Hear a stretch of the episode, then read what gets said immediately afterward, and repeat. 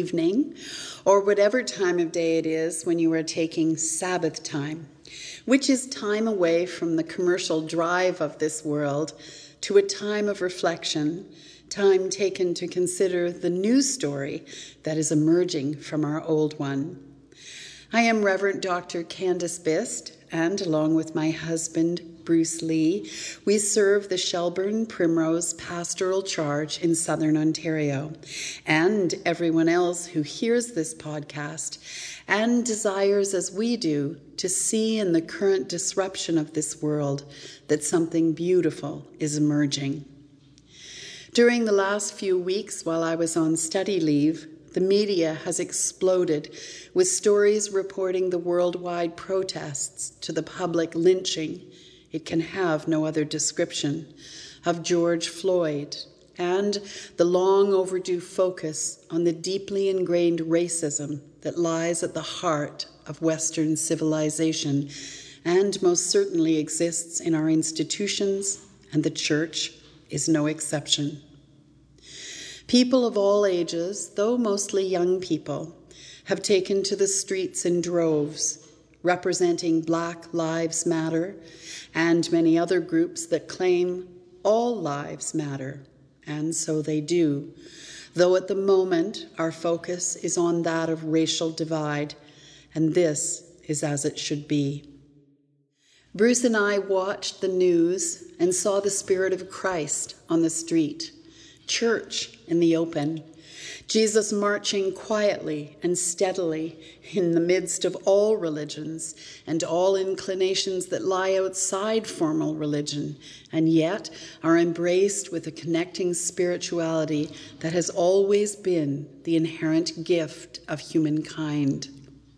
Humanity is rising and resisting the old story of separation and embracing the new story of the collective the desire to include everyone, because everyone is part of the divine family and there are no exceptions, and certainly no hierarchical form of governance based on something so seemingly random as the color of one's skin. But we are a long way off from realizing this dream, and there is much work to be done to break down old thinking, old prejudices, old fears, binary ways of being that like to divide and conquer. Christianity itself is deeply compromised by racism, whitewashing a Mediterranean Jewish man into an Italian Swedish composite that removed his naturally dark skin to present something that somehow was deemed more appealing. We have prostituted our faith in such deep in irretrievable ways. It is no wonder that Christendom has collapsed upon itself and we are weakened. God will not stand idly by and watch us bloated with arrogance while representing a man who, above all things, was loving and gathered all in his wide open embrace. But it is also part of our Christian story that to be humbled is the beginning of renewal. So let us be humbled, and let us be quieted, and let us be still. And let us leave behind all that Christendom claimed as truth and retreat to that singular figure who represented all that we have come to disregard. Let us return to the bosom of our faith, which is neither doctrine nor tradition, nor history, nor memory, but to the one with whom it all began. The great contemplative theologian and poet of the last century, American Trappist monk Thomas Merton, wrote When we find the truth that shapes our lives, we have found more than an idea. We have found a person we have come up on the actions of one who is still hidden, but whose work proclaims him holy and worthy to be adored. And in him we also find ourselves. Jesus did not call us to worship him, We dreamed that foolishness up all on our own. Jesus called us to follow the way of love, the way of inclusivity, the way of embrace, the way of communion. We do not follow Jesus because our Christianity is in any way superior to other theologies. Its history is steeped in violence and misuse. We follow Jesus because his simple way, his small way, is available to all people without exception in all circumstances. And it is this egalitarian pathway which we choose to walk along with all those others who desire for this world to be good and generous and worthy.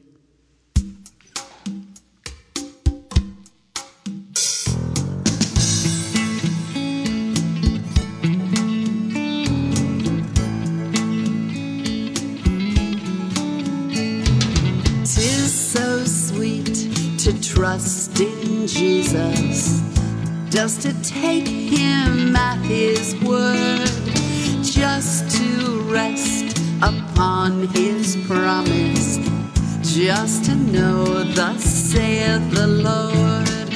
Jesus, Jesus, how I trust him, how I proved him more and more. Jesus, Jesus, for grace to trust Him more.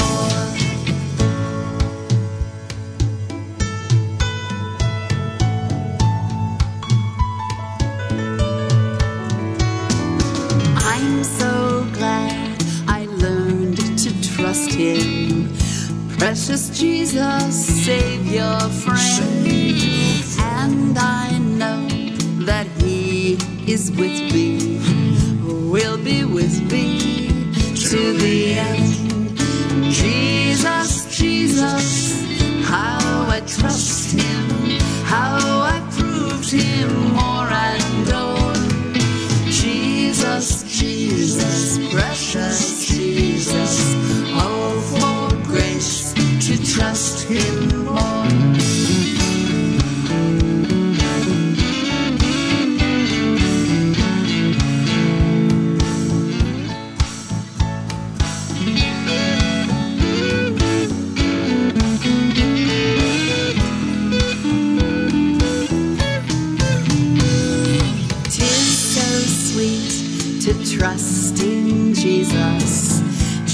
from sin and self to cease, just from Jesus simply taking life and rest and joy and peace.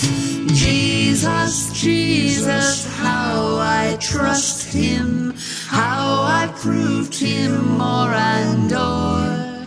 Jesus, Jesus, precious Jesus, oh, for grace to trust Him more. Jesus, Jesus, how I trust Him, how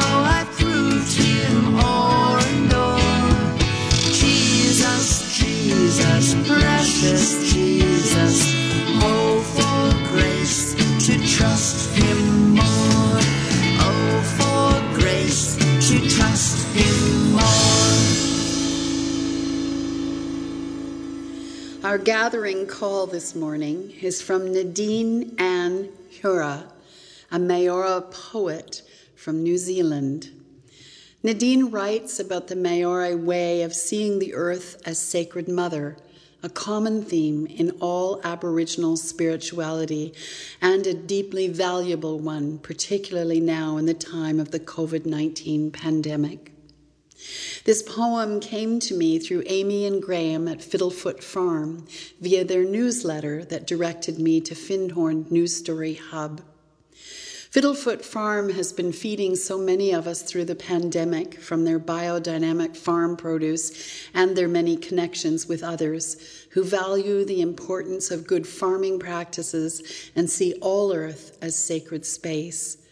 I am indebted to them for their generosity of spirit and for being two local leaders in the forming of a new story for humanity. We offer a blessing on their continued work and the work of all other farmers in our community who care for the earth responsibly and with love.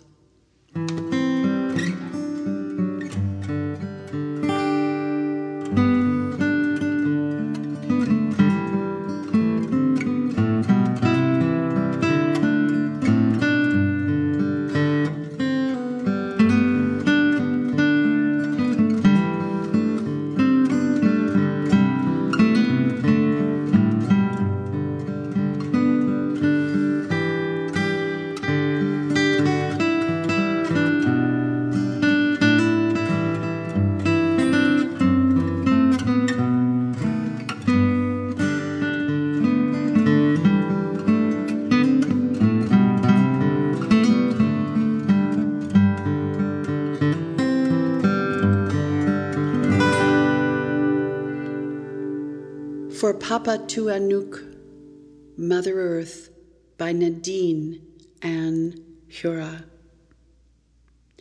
Rest now, Mother Earth. Breathe easy and settle right here where you are. We'll not move upon you. For a while we'll stop, we'll cease, we'll slow down and stay home. Draw each other close and be kind, kinder than we've ever been.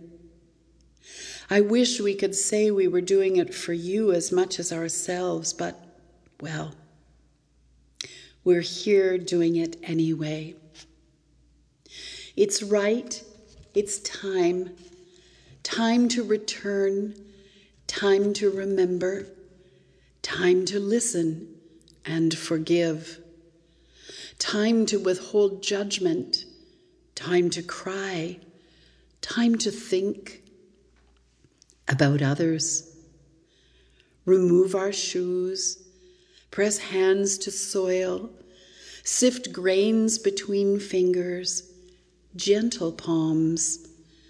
Time to plant, time to wait, time to notice to whom we belong. For now it's just you and the wind and the forests and the oceans and the sky full of rain. Finally, it's raining. Tears from the eyes of our sky, Father, drip down upon you. Embrace it. This sacrifice of solitude we have carved out for you, a small offering People always said it wasn't possible to ground flights and stay home and stop our habits of consumption. But it was. It always was. We were just afraid of how much it was going to hurt. And it is hurting, and it will hurt, and continue to hurt. But not as much as you have been hurt. So be still now. Wrap your hills around our absence. Loosen the concrete belt cinched tight at your waist. Rest, breathe, recover, heal, and we will do the same. Let's pray together. Gracious one, gracious many, earth and moon and sky and wind, and all those great spirits who gather in the name of love and life, God. The world is broken, and there appears no way of fixing it. Certainly not from our dim viewing down here on the ground. But there is rising up a desire for a new story, a new way of being, a new way of seeing where all people are precious, a way of seeing that calls into question every aspect of life on earth, our social constructs, our economic policies, our environmental rights, and the rights of all nature, animals, plants, the air, the water, everything that you, our Creator, gifted to us for sharing. The world is broken, yes, and so are we. And yet, there is beauty still, and loveliness still, and hope still, because we are all still here. And as long as we are here, and as long as we are willing to do things differently, you will be there to offer encouragement and mercy. We ask for that now, though we are undeserving still. That is what makes you divine, that mercy can be granted even as we continue to stumble. Amen.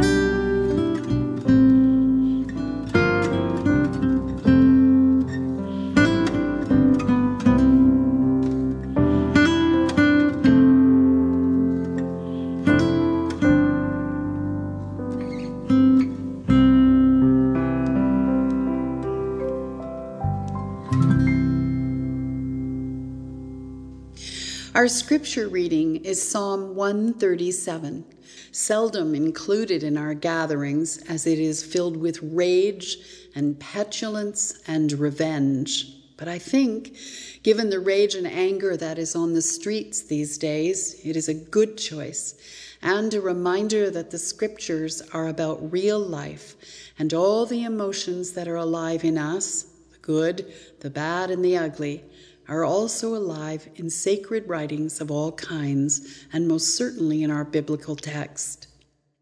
The scripture concerns the Israelites, defeated, captive, and bound for Babylon after the destruction of their temple in 587 BC.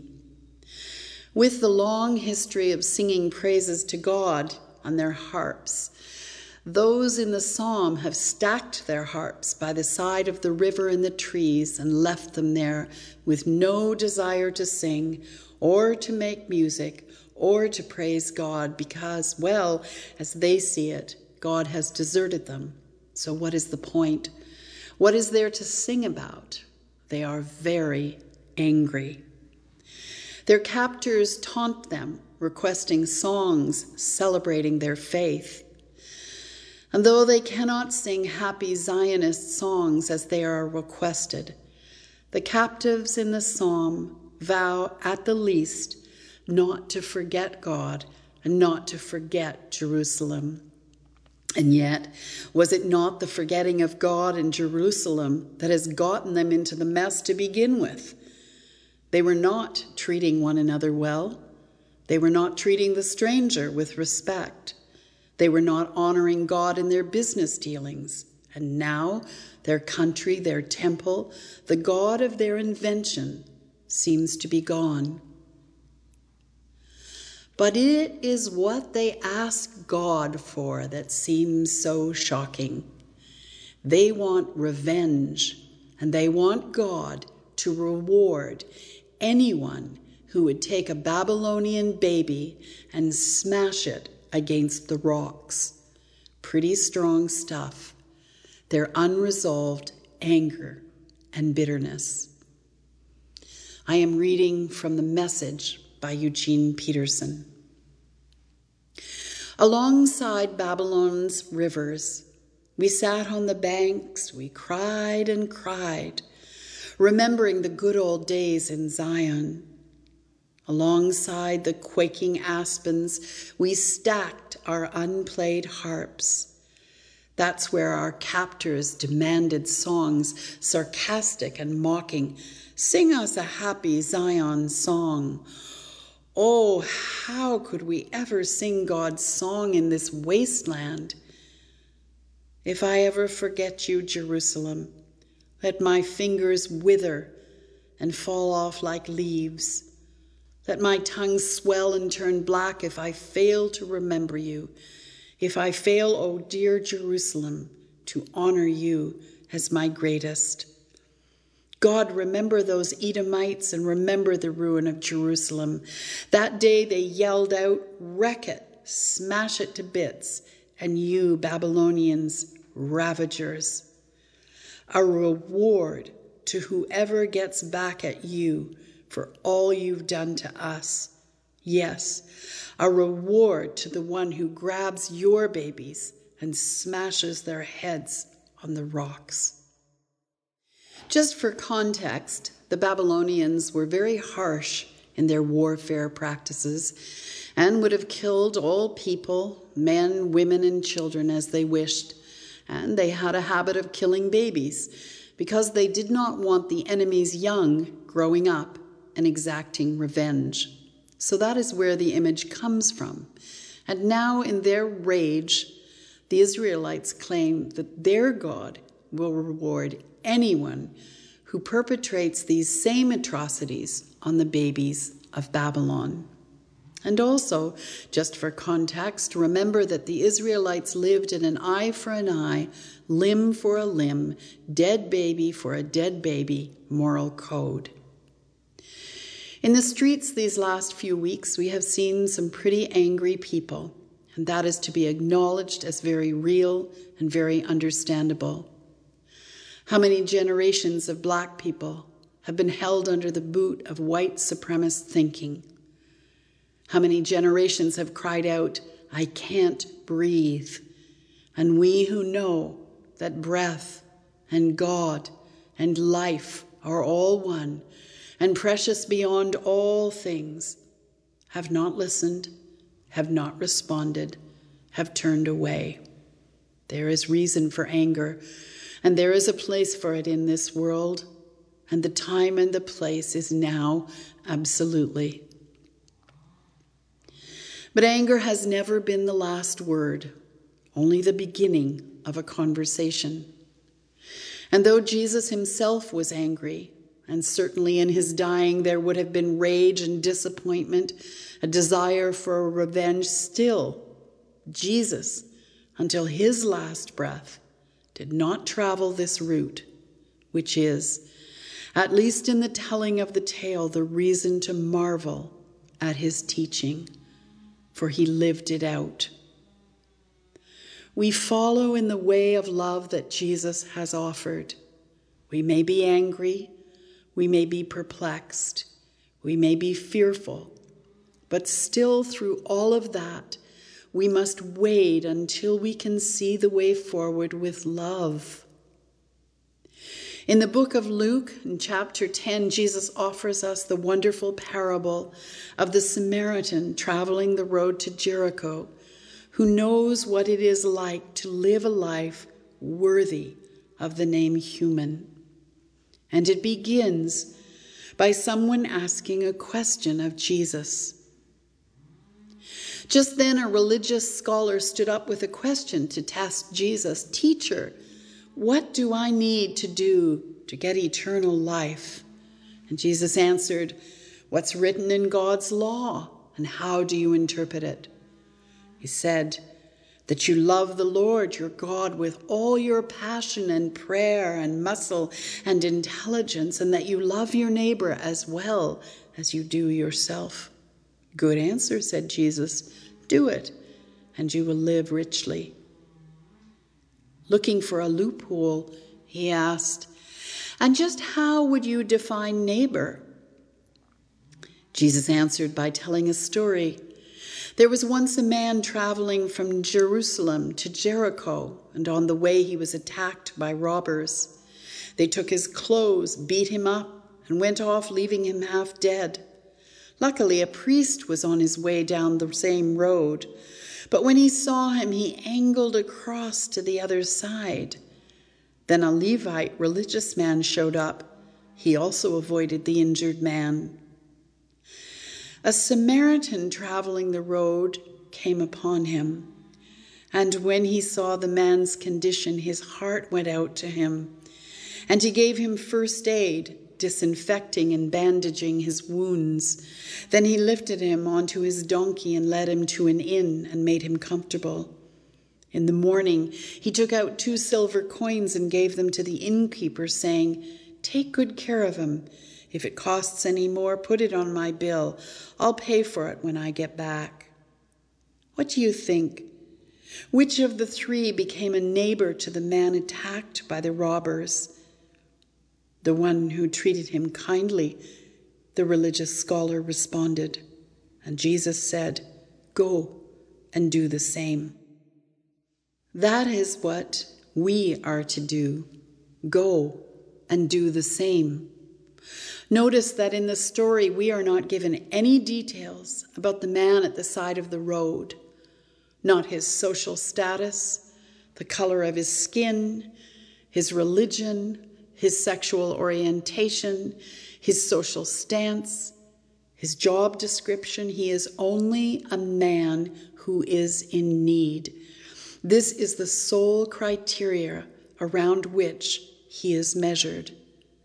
And our response is always to be compassionate, to put ourselves out for this person, to see their enormous value as a singular person worthy of respect and love, no matter the circumstances.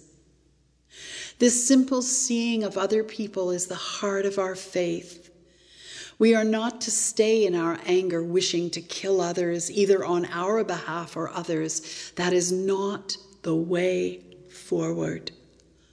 The way forward is to see how we may help one single person at a time. This is our calling. And when we respond to it, we become the people we were always meant to be, fully alive, standing tall, in the sure knowledge that we are living rightly and walking humbly under our God. And this is also our spiritual discipline this week, which Sabina Roner Tensi brought to our attention. It is the spiritual discipline of listening and obeying. The Good Samaritan was mindful enough to see the person by the side of the road, to see that they needed help, to listen and hear the calling that instructed him to offer aid. He listened, he obeyed. That is the fullness of the law, that is the fullness of Jesus' teaching. That is your spiritual discipline for the week. Be mindful enough to listen to the instructions from God and then obey. This is to love one another, and to this we are called.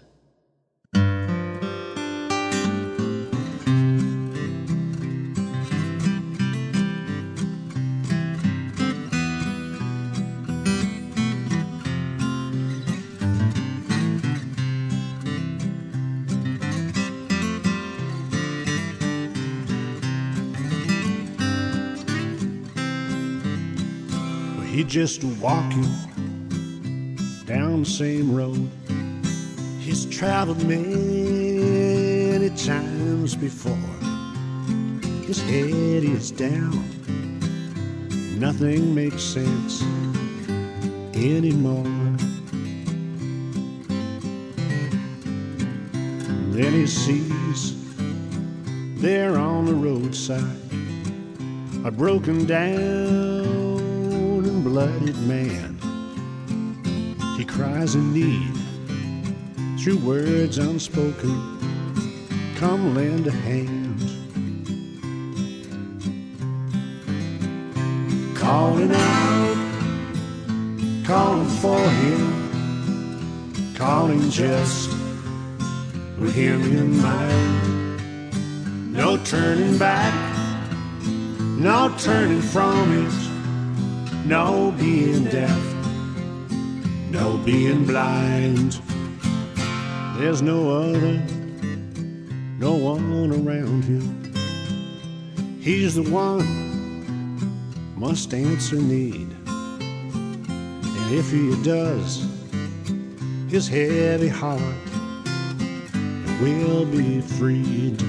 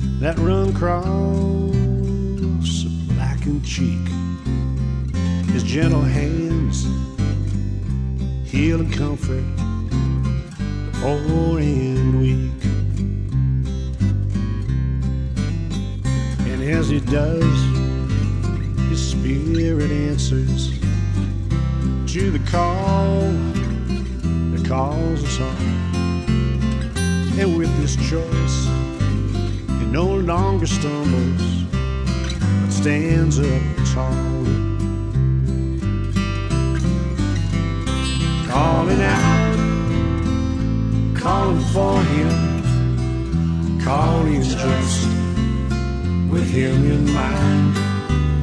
No turning back, no turning from it, no being deaf no being blind.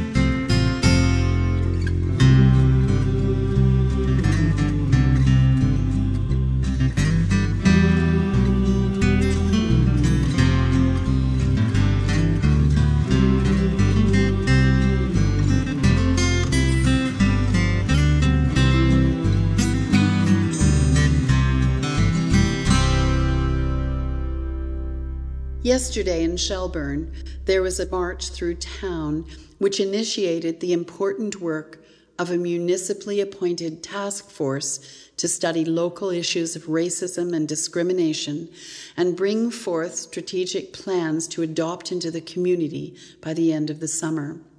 We wish those on the committee every blessing and our support for this long overdue initiative. This evening, Sunday, June 14th at 7 p.m. Eastern Time, there is a special online worship service presented by the Black Clergy Network of the United Church of Canada. This will be a time of worship, prayer, and reflection on issues of anti Black racism across our country and in our church. In worship, we will lament, we will hope and we will be reminded of the need to act against racism. The service will be live streamed on the United Church of Canada's YouTube channel. Further details will be on our website and email mailout. We will resume our Practicing Compassion book study this Friday evening at 7 p.m. on Zoom. The coordinates will be sent out to you next Thursday and also posted on our website. Everyone is welcome. A reminder that there is a Trinity Council meeting on Tuesday, Primrose Council meeting on Wednesday. They will be on Zoom, and Megan will send out coordinates. We will be discussing when our churches will be reopened. There is much to consider, and we will attempt to work this all out and let you know how we intend to proceed. In the meantime, we encourage you to stay safely at home if you are able and to continue to take your and everyone else's health seriously. Be kind to one another, be kind to yourself, and above all, be grateful for all that you have and all that you have yet to understand is in your grasp. We close with a thought prayer by Steve Garnaas Holmes and his wonderful internet reflections, Unfolding Light, and a song by Andrew Peterson and Andrew Osenga, another version of the Great Commission to love one another and the grounding power of love. Unfolding Light by Steve Garnaas Holmes. Three officers stood silent while a fourth killed a helpless man slowly. Centurions at the crucifixion. To kill, all we have to do is stand silent. The killing is already going on. All we have to do is stand by, stay silent. Don't raise your voice, don't protest, don't question what happens. Don't object when the emperor desecrates the holy place. Don't defy the secret police. Don't cry out. Don't disrupt. That's all you have to do to abet the killing. Stay silent. The killing will go on just fine. Thank you for your cooperation. Unless you would like your own cross to bear, unless you would stand with the man with the crown of thorns, unless you wish to take your faith seriously in these serious times. Unless in you the Holy Spirit is already crying out, unless in this kingdom of death you would be resurrected, unless you have already died and your life is hidden in Christ, unless in you life is stronger than death, love is stronger than fear.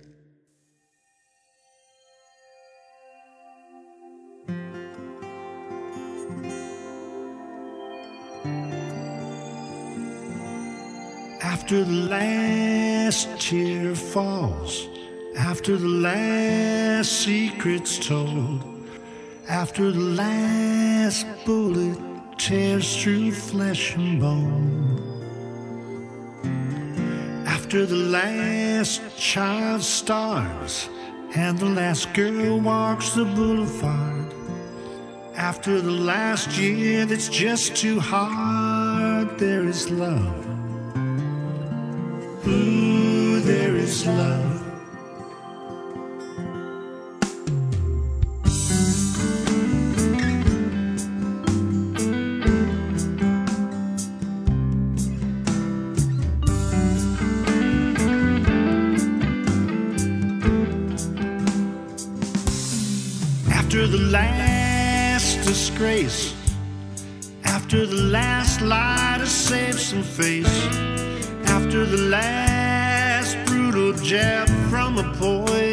After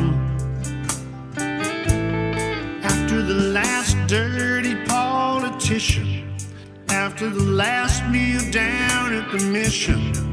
After the last lonely night in prison. There is. Love, love,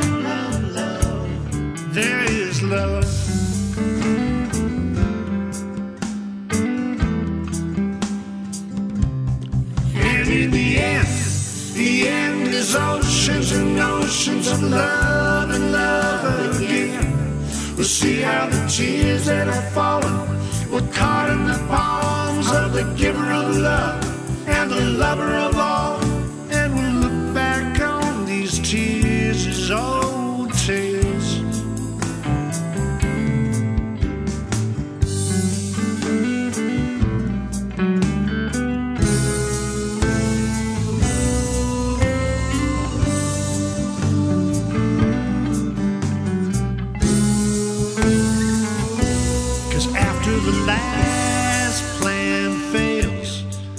After the last siren wails, after the last young husband sails off to join the war,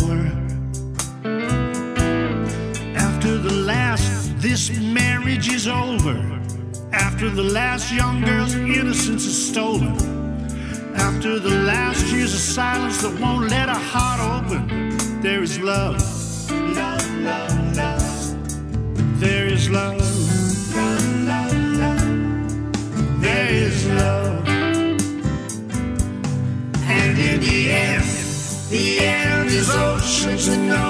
of love and love again.